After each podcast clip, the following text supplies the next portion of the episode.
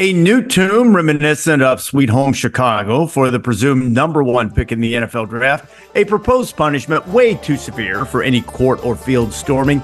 And signing day. Just how many of those things do you need anyway? This is the College Game Day podcast for Wednesday, February 28th. Got a leap day, extra day coming in February tomorrow. That's what everybody needs in their lives an extra day. Rece Davis, Pete Thamel, and Ryan McGee joining us here. Pete, I believe, is joining us from beautiful Indianapolis. So, Pete, how is uh how how are things going at the NFL Draft Combine? Well, I landed in Indiana yesterday, uh, Rece, at uh, about noon. It was 68 degrees and sunny. It was like a late September kick, uh, you know, at Notre Dame. I mean, it was beautiful yesterday, and by the time 24 hours later, I walked over to the convention center to start combining uh, today. It was 24 degrees with a wind from the Old Testament that cut right through my spleen. McGee, are you a combine aficionado? You enjoy the combine? Um, I enjoy the awkwardness of it. I've only I've only covered like two, I believe, and I enjoy. What my favorite part is when you're in your hotel room and all of a sudden, you know, you know, if you're at Disney World, Rece, I know you're there a lot at the resort hotels. There's a lot of at 6 a.m. You hear kids running up down the hallway, and it wakes you up. The combine is like that, except you open the door and looked, and, and it's like a, you know, it's a safety from UConn who's, you know, getting mm-hmm. warmed up in the hallway. So that the awkward, and he's on his underwear, the underwear Olympics. The the awkwardness of it is my favorite part, and uh, yeah, and and I love the fact that for some reason, what happens there in your underwear running around and jumping up and down completely negates everything you did in 13 football games the, the previous fall. That, that that's my favorite part of it. Well, you know why it is? It's because in this league, as I said in the NFL, they feel like that, you know, it is such a superior brand. It is a superior brand of football, but they feel like it's so superior right. that they can fix all of the things that those little college coaches had messed up with these guys if they're really good in their underwear. We can fix that. There's no question with our superior intellect and our ability to reach people and motivate them, uh, and not to mention all of the techniques and uh, schemes that we'll scheme them up. We'll fix all of this. So that's why. I mean, everybody understands the reason why. No one has any of those types of questions, Pete, about Caleb Williams. And earlier in the year, not directly from Caleb himself necessarily, but there was talk that, you know, uh, if it's the Bears, well, they're not going there, that they're going to try to use their leverage to play. Uh, for for whoever he might want to play for, and not play for any organization that he prepared uh, didn't want to play for, which is fine. By the way, I want to go on record and say I know people recoil uh, against that, but if you have a hammer you have the right to swing it. And when you're Caleb Williams, you have a bit of a hammer. It's going to turn some people off. John Elway turned people off when he didn't want to play for the Colts. Eli Manning turned people off uh, when he didn't want to play for the Chargers. They swung their hammer when they had it. They used their leverage. But now it appears from your conversation with him that while Caleb Williams does in fact have a hammer, he might. He, it seems to me, let's say that he's decided that it's not best wielded against the city of big shoulders. Meet Packard to the world. I think he, you know, the takeaway from the conversation, Rece, was that he wants Chicago to use their hammer. He just basically said they have the last say so here. He has no agenda. He has no intention of trying to gum up the draft process, like you said, like John Elway did. It's like, it's like we get one a generation, right? You get Elway, and then obviously we had uh, we had Eli Manning and Caleb Williams. Simply put, said that was not going to be him when I spoke with him on uh, on Tuesday night. Uh, perhaps more importantly, he said he liked deep dish pizza, and um, he did say he went down some uh, rabbit holes. I assume on YouTube on uh, Michael Jordan and Walter Payton. I recoiled a little bit as he said, "I'm 22. I didn't get a chance to watch them play," and. I was like, "Whoo, yeah. man." Man, check the grays in the mirror. Uh, but it was a uh, it was it was a good conversation that seemingly is going to set the tone here. I expect the Bears to to pick Caleb Williams. I don't have any like insight front office information on that, but that just appears the way they are trending and the way this thing's going. Ryan, what do you do? You look at Caleb Williams as a generational prospect, and and if so, or even if not, uh, how do you compare what you see from him as opposed to what you might have thought about Justin Fields coming out of uh, out of Ohio State and going into the draft? Well, it's interesting because I actually I spent a lot of time with Justin Fields, uh, I haven't spent a ton of time with Caleb Williams, but I'm fascinated by how much the world has changed since Justin Fields was entering the draft 10 minutes ago and Caleb Williams is entering the draft now because Caleb Williams is the first legitimate NIL legal superstar. And Justin Fields was kind of this experiment because he'd been on a reality television show you know, on streaming. And and then, you know, he's at one school and then he goes to another school. And the book on him was he's difficult to deal with. And you would talk to people that I work with, no, not really, but but but he was penalized for some things that came off in the reality show when he was in high school. And so he was kind of the first experiment with that. And now Caleb Williams is that plus starring in hamburger commercials every commercial break during every game you watch. So I'm fascinated by that part of it. Talent wise, I feel like they're comparable. Um, you know, I think what Caleb Williams was asked to do when your team's going up 50 points a game was wasn't fair. Um, but but I'm I'm fascinated to see how well he handles all of this over the next few weeks because how well I think he handled it all, you know, in the fall. We saw moments where I mean the Colorado, we saw moments where he looked crushed, where he looked, you know, he looked overwhelmed. And so how do you take that now as a person, not just as a football player, and translate in that into the pressure that's coming out. And I feel like he, I mean, Pete, you tell me, it feels like he's handling all of this much better because I think he's been pushed through this crucible that he was pushed through last fall. Yeah, I think Caleb Williams is, is ready for the moment here as a, as a talent. Um, I would put him sort of in the the trinity uh, of since I've been doing this with Luck Lawrence as prospects, right? People became better than them during that time, but Luck, Luck and Lawrence, I, I think he is that gifted and I think he has that much uh, potential. I think he's just a little more polished of an intermediate passer than Justin Fields, who I liked a lot coming out of Ohio State. But Justin Fields was a monster college quarterback when he was uh, when when he was there.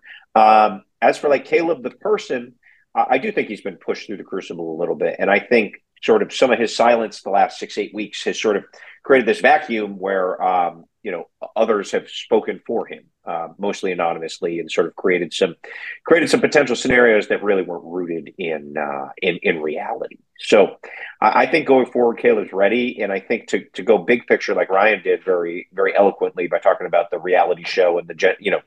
Caleb to me is kind of one of the first Gen Z high profile prospects. It's just he's just different, you know. He's wired a little bit different. He came up in the Instagram era and the Snapchat era, and it's just it's just different. These these guys, you know, kids evolve, generations evolve, and so it's okay for Caleb Williams to paint his nails and do some things that old guard football guys don't like, you know. And uh, but one thing about Caleb is that he's very confident in himself, and I think if if there was any skepticism about him, I think if you ever talk to his teammates, his coaches, support mm-hmm. staff at Oklahoma or USC, they would all stand on the table for Caleb Williams as a person, as a worker, and a teammate, and that's what matters more than some of the periphery stuff. You know, I, I, think as it pertains to the painting the nails, it wasn't so much that the nails were painted. It's not that anybody necessarily is against uh, manicures, though I've never had one. I just typically cut my fingernails with uh, hedge clippers. But I think it was, I think it was the, um, I think it was the message that was put on there. I don't know if we'll be seeing, you know, f the Packers, you know, on his fingernails if he if he goes to the Bears. Boy, they like that in Chicago. Well, they, they would, they would. The Packers defense, but I don't know if instigating uh, NFL defenders is the way to go.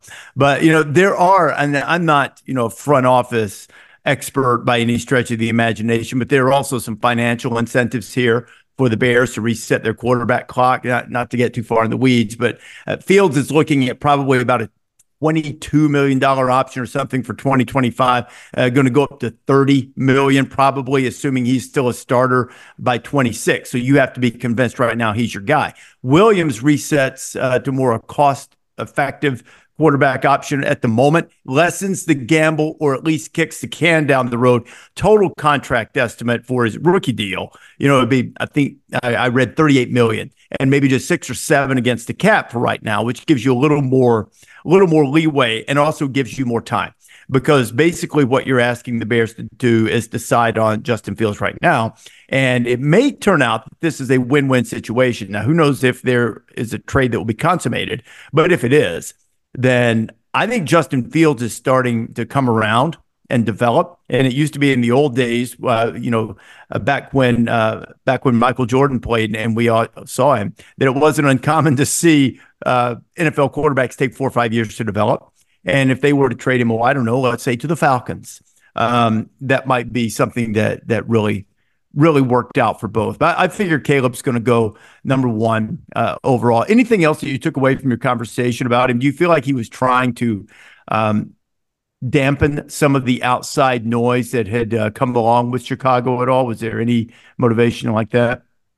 You know, I didn't feel like he was trying to get anything across in, in particular. I did specifically ask him about holding up the draft, and I didn't probably phrase it that way in the question, but I think that's what people wanted to know. Are you going to come in and do that? And he was very explicit about that was not his intention. He doesn't have uh, intention. He doesn't have an agenda. I think there was a genuine curiosity, Rece, about the Bears.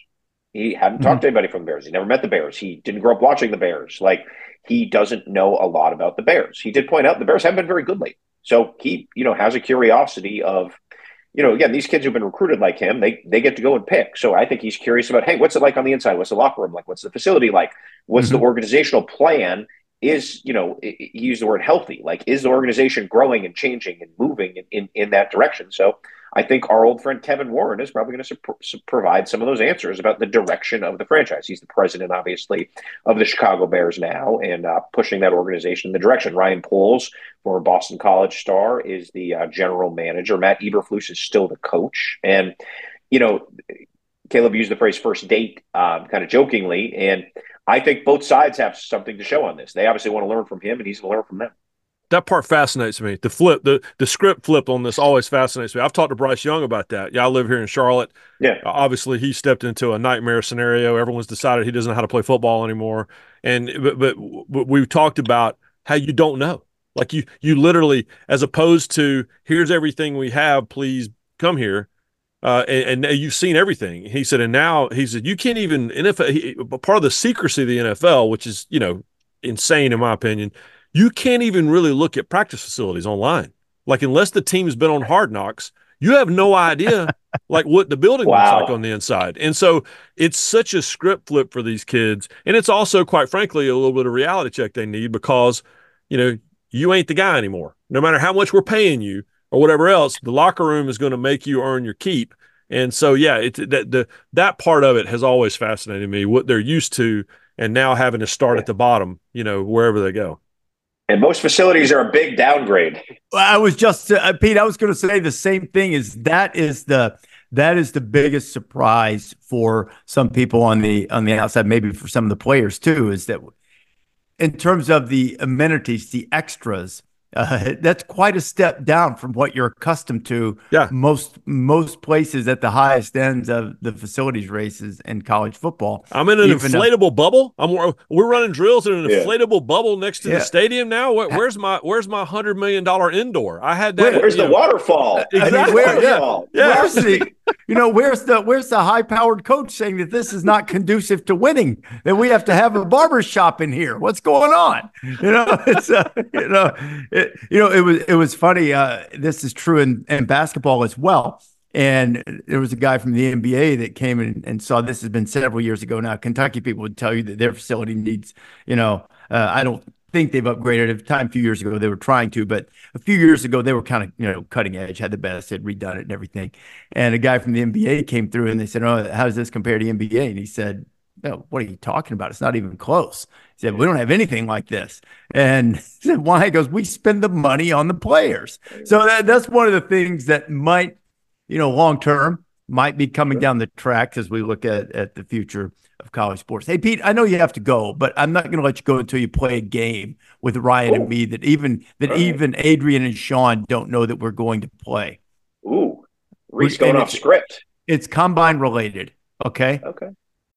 When you need mealtime inspiration, it's worth shopping Kroger, where you'll find over 30,000 mouthwatering choices that excite your inner foodie. And no matter what tasty choice you make, you'll enjoy our everyday low prices, plus extra ways to save, like digital coupons worth over $600 each week. You can also save up to $1 off per gallon at the pump with fuel points. More savings and more inspiring flavors make shopping Kroger worth it every time. Kroger, fresh for everyone. Fuel restrictions apply just for fun. Who's who's going to run the fastest 40 at the combine? I've got four categories here. I think, or at least maybe three, maybe three categories. So I saw this in doing my combine prep. there's a, a DB somewhere kind of obscure who people Te- thought Texas- could. Texas Tech, Tyler Owens. yes, Is that the guy? Yes, Is- Tyler Owens is definitely going to be in that conversation. Um, Is that is that your it's funny. pick? It was. I think I was. Yes, I'll take Tyler Owens. Uh, Bruce Feldman's freaks freaks list uh, pre combine pointed out something really interesting.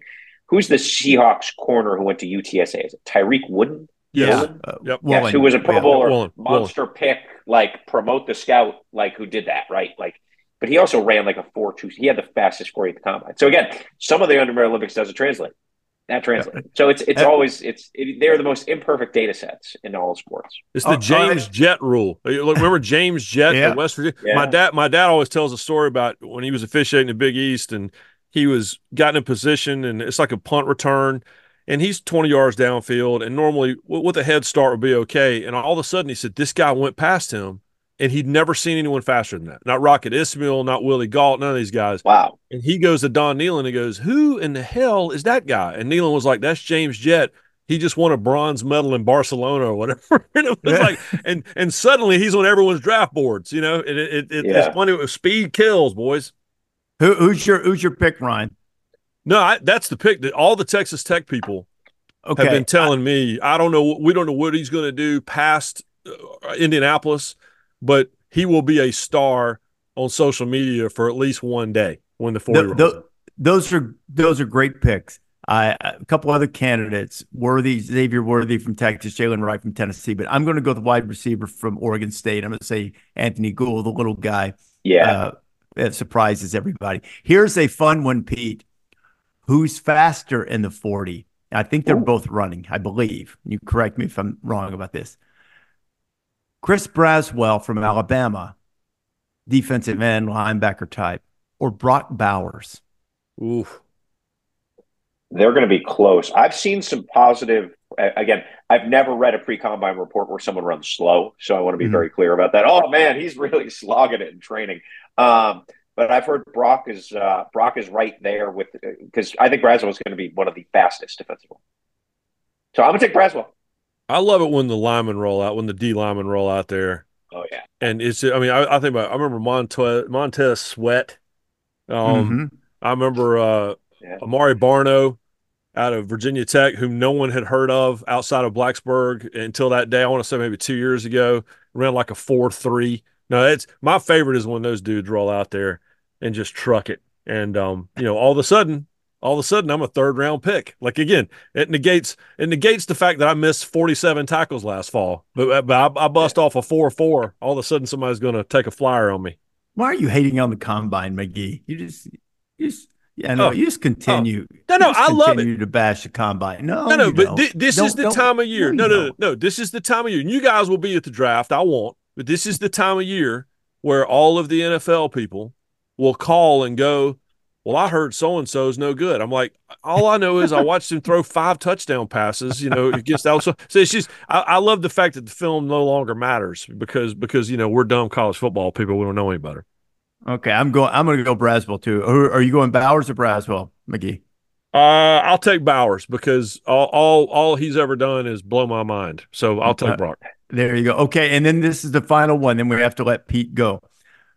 I, I'll give you three candidates here just for fun. If you want to go off the board, uh, that's okay. I think these are three of the leading candidates to do the most reps of 225 on the bench. Chop Robinson, Payton Wilson, Kris Jenkins. Who you got, Thamel? You can take some. You can take someone else. Huh? didn't Kris Jenkins have a nickname that? Was Yeah, I think Harbaugh uh, called him the mutant. I believe he. Yes, like I believe was- that's what he called him. it. yeah. Something, something of that. So, look, if Jim Harbaugh thinks you're a mutant, I'm not gonna, I'm not gonna bet, bet against you. Now, it's hard to bet against Payton Wilson because that dude, Mhm. all that dude was did was average 16 tackles a game for seven straight seasons. In my mind, I like Chop. You gonna take Chop? I'll take Chop just because he's no we haven't picked him yet, but also how unbelievable! Like if if Chop Robinson busts off like a record number of bench presses, like that's out of that movie Draft Day, right? There's no way if someone named Chop Robinson like like dominates it. Like I'm I'm all for that just because right. I just and there's Chop Robinson. I mean, I just want I just want to hear that call. So yeah, Yeah. Chop, he's my man.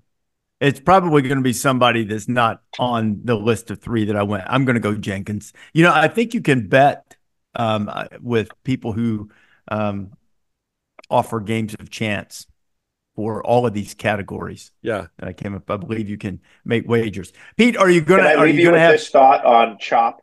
I'll always Yeah. remember Chop Robinson for being so violent off the edge in that Michigan game Yeah. that he forced Sherrone Moore to run the ball 32 straight times. Yeah. They were so scared, and their tackles had so little chance to stop him. Because there were like two plays in that game where he like beat the snap to the quarterback. Basically, he had it so well timed. He had so much explosion. So that is sort of one of those quirky things about last season. The uh, it- I think 32. I, I might be making that number up, but it was a lot of runs in a row. it And was also- bu- it was yeah. all of the runs except for, except for one play. I think, I think all Right. of the plays were runs. Yeah, and by the Yes. way, i- and no offense to any of our friends out there who wager, but if if you're wagering on the bench presses at the combine, I have some pamphlets that I'd like to share with you. Yeah, 'Cause it might be time you to might, seek you- counsel. it might, might might be time to go to some meetings. Yeah, Maybe so. Um, last thing, Pete, what are the odds that you will partake in some of the delicious cocktail sauce from St. Elmo's? So this weather change has gotten me a little bit congested, and I don't want to. Uh, I don't want to give our our listeners too much information. They can probably hear it in my voice, but uh, I would say that that is that is one heck of a nasal decongestant. So Yes. I, I think we're gonna I think we're gonna roll with it. I've got I've got a great I've told you this before, Pete. I've got a great photograph of Jay Williams. He and I were in in that restaurant one night and he was completely unaware of just how Mm. potent the Mm. horseradish is in the sauce. Mm. And so he you know, you want to get a I, I like the I like that little rush that you get. I I never have, nor do I intend to ever do any type of drug. And that's the closest thing I think I get to some kind of buzz or high is when you get either the wasabi high uh, when you're eating sushi or, you know, that little rush or the horseradish from this sauce. But you do, you need to be careful. Jay Will was unaware of this and just, I mean, put like a spoonful, it looked like on, on uh, a nice piece of shrimp and ate it. Mm. And then it, it got Mm. him. And the Mm. veins on his forehead are protruding to an alarming rate. But I, but I got a great photo of it.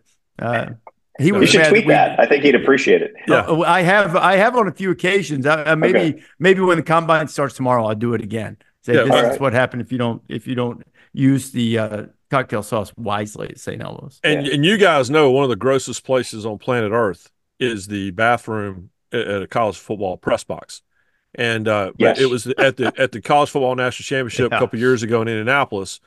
Uh, at halftime, they had St. Elmo's cocktail sauce out for everyone. Uh, and uh, and I and I was like I was like boys y'all need to not do this and Yeah. uh, no and they and they started throwing down and I, I had the rope basically to myself in the fourth quarter of the game so it was uh it, it, but yeah it was it was and by the way I you know you guys know I basically paid property tax in Indianapolis because I'm there the whole month of May for the Indy 500 I'm using it Yeah. back for the NASCAR race in, in late summer but Harry and Izzy's next door to St. Elmo's Yeah, very good. same deal same deal Excellent. Yeah. Yeah. And Yep. so a lot of I tell a lot of people don't, you know, but it, but it, but it's uh yeah, but you got you have to go. Um it's a different experience in August though when it's 150 degrees than it is, sure. you know, this time of year. So So Pete Thamel left to chase people around Indianapolis, try to make connections with agents, do all those things that uh, that the great reporters do, hanging out in uh, dingy bars until the wee hours, getting the Oh, yeah. getting the little scoops in the in the waning moments. I'm not sure that um, that he'll find any information on this particular thing, Ryan. But what what are your thoughts that uh, about the college football playoff? The move to five to seven is expected and appropriate. Five and seven meaning five automatic qualifiers, seven at large bids. But then the the hook that was thrown out there, or the little uh, piece of bait that was thrown out there, said, "Well, maybe we maybe we expand to fourteen instead of twelve and do it." What what was your reaction to that? I was like, I'll tell you what mine was. It was like, "What are you guys doing?" yeah, I just it was like, I "What are you doing?" Yeah, you and you know, my NASCAR days, my knock would always be on NASCAR that they couldn't just make an announcement. There would be an announcement, and then the end of the announcement would be, and we're also thinking about this. I'm like, why don't you just let us deal with what you gave us? And then, but I just, but here's my thing. I, I and I've said this a million times, and I am in a minority on this, and I know it, which is I If we're going to expand it, just go to 16 and get it over with. Because I want it Yeah. to be evenly divisible. I hate buys. I hate them. Like I just don't. I you know I want. I, I I feel like I've, I've said this all the time. I've said it to you privately, publicly a million times, which is I want Saturday to look like Saturday and Sunday to look like Sunday. And so as college football marches toward being NFL point two or whatever, um, the one thing I do like is everyone has to play some number of games. If you want to win a national championship, if you're Coastal Carolina, you're going to have to win the same number of games that Alabama does. And so I don't like buys because I just don't like what that means. And so start with 16. I grew up on small college campuses, you know, uh, one double A back when we used to call it that, Division two, whatever, and it was a 16 team postseason, and it was perfect. And so my feeling all along has been give me eight, give me four, give me 16, give me something evenly divisible. And so to me, 14 does nothing that 12 does. Yeah. And, and so just go to 16 and get it over with. I, I think I really believe it, it, may not be true as as the sport changes in NIL and it affords um in, in some ways it affords some schools who ordinarily wouldn't be powerhouses opportunities to get in and not only just to get in, but maybe to compete because they can pay their players too, and you've got to and make sure you've allocated your assets however that comes out. So maybe that gives you some uh, some opportunity there that I'm overlooking a little. 12 even seems a little big. I'm excited about it. It'll be fun. More sure. football with significance will be fun, but I don't know that we have 12 teams who will go through the regular season who will have earned, you know, the right um, to be to compete for a championship in the same way that you would if you had a smaller field like let's say eight or even certainly four or two. But I agree with you. I would say go ahead and go to 16 and do the one thing that I don't see them doing, which is eliminate the conference championship games and go ahead and start the playoff then. And if you feel like you need to take a little break after you reduce it from 16 to eight, well, then go ahead. Uh, or you could just keep going. And I think I think that's probably where we will wind up. It may be well after our careers because college football, though it seems to be changing rapidly now, historically has moved at a glacial pace. So, you know, I think that's probably the long term answer if they want to go beyond this, because even now with the conference championship games, you are uh, you are risking diluting them even further uh, if you especially you know i keep bringing up the scenario and it might not happen for 10 years and it might happen with uh, two sets of teams next year. You know you play the final weekend of the season you play in the conference championship game and then lo and behold maybe you each win one game. You're probably it's unlikely you'd be paired against each other again for a third consecutive time but it wouldn't be terribly unlikely if you split those two that maybe each of you win a game or one of you gets to buy and the other one wins a game and you play again, you know, that wouldn't be beyond the pale. So now you've played three times in a really short period of time and it sort of diminishes the product. So uh, one way to avoid that, I think, is to is to go on past the conference championship games, which I do enjoy. It's fun to play for a trophy. It's you know, and, and maybe you're going to get lucky, and you're going to have your top two teams that didn't play during the regular season because of the large numbers of teams in the conference. And maybe it's going to work out perfectly some years, and I'm sure that it will. But, you know, I think if you're talking 14, I agree with you. Go ahead and expand uh, to 16 and and move along here. But that that'll probably probably take a, a, little while. Here here's something that we've spent a great deal of time talking about on college game day basketball that at least has some uh, football connection to it, and that is the the idea of the court storm or the field storm. And there, there, there's been a lot of reaction to it, a lot of visceral reaction to it, most notably because of the uh, collision with the fan that Kyle Filipowski of Duke had when Wake Forest, who was favored to win the game, by the way, yeah. stormed the court after yeah. winning. Yeah. What do you? What answer does there need to be? And with that, what answer would you suggest? Well, first of all, I think that all of a sudden it's an issue because we've had incidents involving the star player for arguably the most recognizable basketball program in, in the world in Duke and and Caitlin Clark. You know, I, I didn't hear all this outrage. We, we certainly heard parts of it, but we didn't hear all this outrage until it came down to those two things. And I'm kind of torn on it, honestly. I mean, I I'm a big believer in, you know, the players belong, athletes belong on the court, and the the uh, the fans belong in the stands the the players don't belong in the stands no more than the the fans belong on the court or on the field. But that at the same time, one of the greatest memories of my life was when I, with my college roommates, stormed the field at Notre Dame after a football game because Tennessee upset Notre Dame in a big upset Uh, I made your boy Coach Holtz sign my ticket stub one time at dinner. He he did it. He enjoyed that begrudgingly. I go, "Hey, coach, I got something for you to sign." He goes, "It better not be from that Tennessee game." I go, "It actually it is." But but but the point is, is that I get the emotion of it. Um, but I think the dynamics of it have changed. To your point, now my brother's a Wake Forest grad.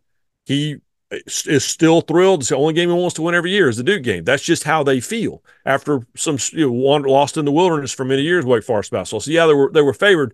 The criteria for storming the court has changed. And I think a lot of that has to do with social media. You know, a lot of it is I'm running out onto the court. And there's also an awareness. When I ran onto the field at Notre Dame, I ran I didn't run into anyone because I was actually looking around. You know, I think a lot of times you've got them crashing and you know, it's like like being in Manhattan. People crash into each other every time, you know, it's time to walk because they're looking at their phones. And so there's some of that and it, and it's posting stuff. I get all that stuff. So I'm torn. I mean, the emotion that we all and the passion we all enjoy as college sports fans, it, it, these are great moments. But the safety aspect of it, I mean, I and you know, I bring up my dad all the time. I, I, I was really was scared for him multiple times during his career when fans would rush the field, and there's still eight seconds on the clock. You know, we still got they still got to run plays, and so it's a danger. I get it. Um, I don't want us to wait until there's some catastrophic injury, you know, to to an athlete or even to a fan to suddenly decide. I, I, and I don't think there should be forfeits. Um, I, I don't either. I, I, you, you teased it earlier. I knew this where you're going. that, it's over the top. Yeah, it, I yeah, mean, I know. Yeah. Look, I know some other people have talked about it, and I, am probably not closer to any administrator in college sports than I am to Greg Byrne. And people say, "Well, he's the Alabama AD, and you're an Alabama guy." But our friendship dates back to the time when he was fundraising at Mississippi State. For whatever yep. reason, uh, we met at a conference, we hit it off, and we've just remained friends through the time he was there when he was at Arizona. I disagree with him on this, and I, you know, some of it might have been the emotion of the moment. And Alabama has a little bit of a, um, you know, a little bit of a burr in its saddle about the field storming too, because everybody that's beaten them for the last you know 15 years it feels like if if they do it on their own home field they storm the field. And many of the people who've been involved in that have said to me that they legitimately are afraid um, because you know you have that panic of being crushed or whatever it might be and you can't get out. And you're also beyond the physical fear for for you there's also the fear what if somebody panics and does something dumb throws a punch whatever all of those things are legitimate and I and I understand it. I also think it's a little little beyond the pale to start talking about you know making this some type of trespassing legal offense or whatever, unless someone does something else. I talked to Kelvin Sampson, uh, the Houston basketball coach, about this yesterday, and Kelvin sort of is much uh, sounded very similar to what Seth Greenberg has said, and it's sort of where I fall in this too. Instead of waiting on somebody to make a rule and tell you how it's going to be or supposed to be, how about if the schools and the arenas and the security staff start being proactive about it and set some type of uh, guideline and stipulation? Now, can you stop 10,000 people if they all are of one mind and decide to storm? No, you cannot. But you can if you impose a rule either. You know, if you if you say, "Hey, we're going to arrest all of you," or "We're going to forfeit the," if they decide to do it, uh, they're still coming. And you know, so so that's one thing. And as Kelvin pointed out, he said, you know, after our Baylor game, everything, I think I have the example right, but the, the crux of it is what really matters. After that game, all we thought about was getting ready for Cincinnati. We knew we had to prepare for for Cincinnati last night. Now he'll only prepare for Oklahoma, which is another good story coming up, by the way, on College Game Day Saturday. But we prepared for that. How about if the administrations, the arena staff, security say, hey, you know what? This is a game where our fans might might do this. So how are we going to get the visiting team off the court? How are we going to protect their area? What message are we going to send them and say, look, we're not predicting we're going to beat you. We're not trying to give you bulletin board material, but in the event that there is a court storming for good or bad, whether because they're mad that you won or happy that we won, here's what we would like for you to do. You know and here yep. here's how we're going to protect you and get you to the locker room. The other thing the other thing about it uh, you know as i think about the forfeiture thing which i don't think will ever gain any steam but as i think about this we talk about players belonging on the court. What in the world could give fans more power over the outcome of a game than to change the result of a game because because they right. uh, you know infringed on the on the playing area. Yeah. So I, I don't think that'll that'll ever gain anything. But I think some common sense approach to it and some stipulations, or maybe everybody could just adopt Clemson football. Right. And meet it, meet it. Walk out. Yeah. yeah. they walk out. They, they come out, out. a leisurely yeah. place. Everybody's yeah. invited because if you slip, even um, you know, even if they run out in an excited fashion, which does happen from time to time, they come out quickly and, and in an excited fashion. If you say that, if you use the word storm or rush, man, do you hear it from Clemson people? No, everybody's invited. So yeah. maybe maybe that's it. Maybe it's like everybody meet at the at the center circle. Everybody meet at the giant Jayhawk. Let's yeah. all meet there, you know, yeah. afterwards and avoid the other team because that's the other part of it. You talked about the social media. The one thing I don't recall seeing as much of in the past as you see now from it is like um, the incident with Filipowski. There was a guy uh, they were running toward him. They were clearly yelling at him and pointing their cameras at you know things yeah. like that. That yeah. that needs to that I don't know how you how you legislate uh, somebody being a moron. Yeah. You know? Well, and, and, and I, you know I don't really know how you do that. And I and but. something has changed, and and I want to I want to preface this by saying I'm no prude. I'll be having a couple of cold beers tonight. But something that's changed also yeah, is there's yeah. alcohol in the building. Oh yeah, and and, yeah. and like real alcohol, like sold at the at the concession stand. And so yeah. there's a general aggressiveness that exists. I feel like a lot of times in a heated, and maybe it's kind of a post-COVID thing too. But but there's there's a definite change in aggression in college crowds now versus just a couple years ago. And the only thing that's really changed is the fact that they can legally go buy beers as opposed to you know sneaking airplane bottles into the you know the Cameron student section as we've all seen. So it's it, a lot has changed. Um, you don't want to change the spirit of the building. You don't want to change the spirit of collegiate athletics. But you know, in, in basketball in particular, your job is really to get a dozen people off the floor. That's what it is.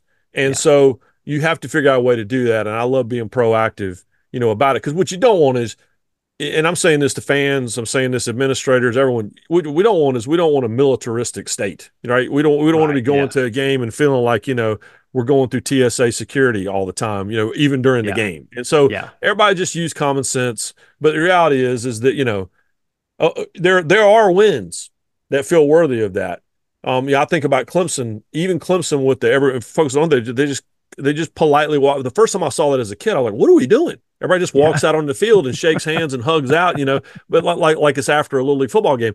But the craziest field storming I've ever seen was at Clemson, and it was the the famous uh, Deshaun Watson versus Lamar Jackson game uh, on a Saturday night. And I was um, there. Yeah. And, and, remember, and do you remember that? I've never, as long as I've been going to football stadiums since I was could walk, I've never seen that. And Clemson didn't know how to handle it because they didn't walk out. They all, mm, they all, right, yeah. I, I was like, I remember consciously in the press box going, you know what? I believe I'm going to not go to the locker room because I don't think I can yeah. get there.